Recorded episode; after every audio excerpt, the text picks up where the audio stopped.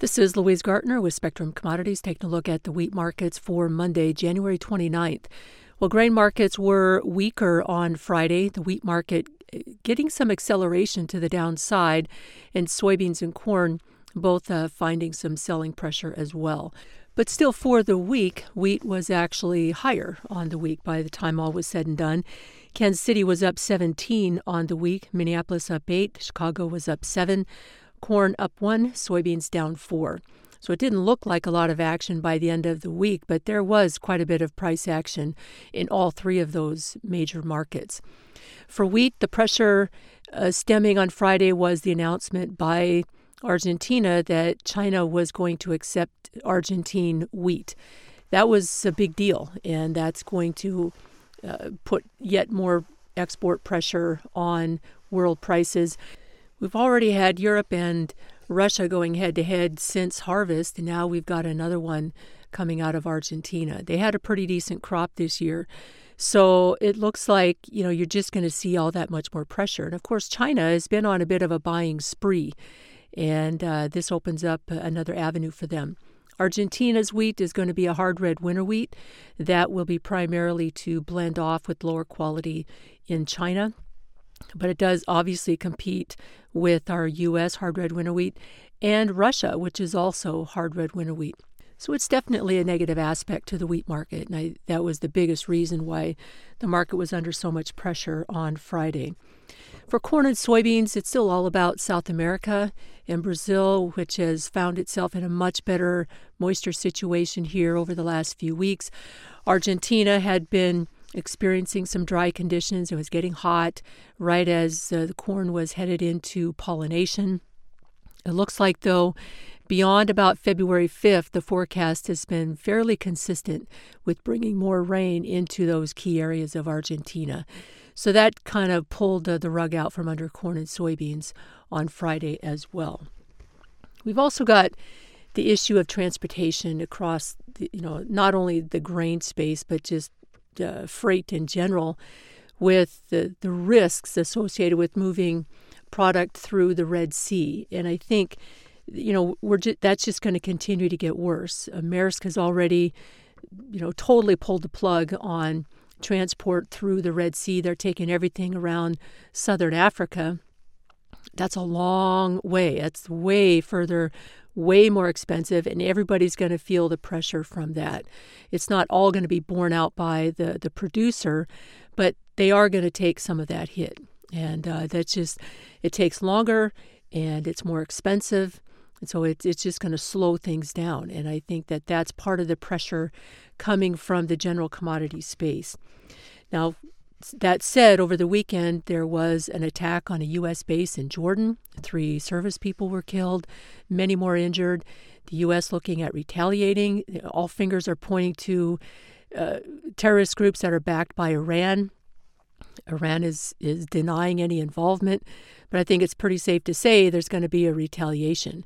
And, you know, crude prices kind of jumped on that they're they're having trouble holding those gains here this morning, but it's probably going to be supportive to the energy prices, and that would help support at least corn and soybeans to some degree. A couple other things here. Brazil is reporting their soybean harvest is at 9%. Private estimates for production keep ratcheting downward. They're resting at about the 143 to 149 million ton mark. USDA just pegged them at 155 million tons, and that's where the official Brazilian government estimate is as well. So while the private guys are looking for notably less production, and it probably will be sub 155, I don't know about 143, but you know they did get some crop saving late rains. But suffice it to say, it's going to be a smaller crop than what the official estimates are so far. But it is harvest. And we are seeing cash FOB offers decline significantly out of both uh, Argentina and Brazil. So my guess is that U.S. soybean prices are going to be drug lower by that, and uh, that will keep a lid on corn as well.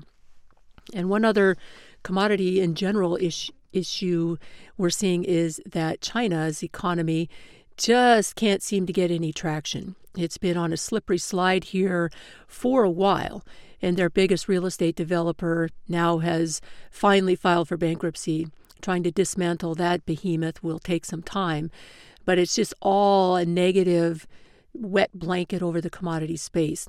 China is a huge economy, it's the second largest in the world, and they are struggling.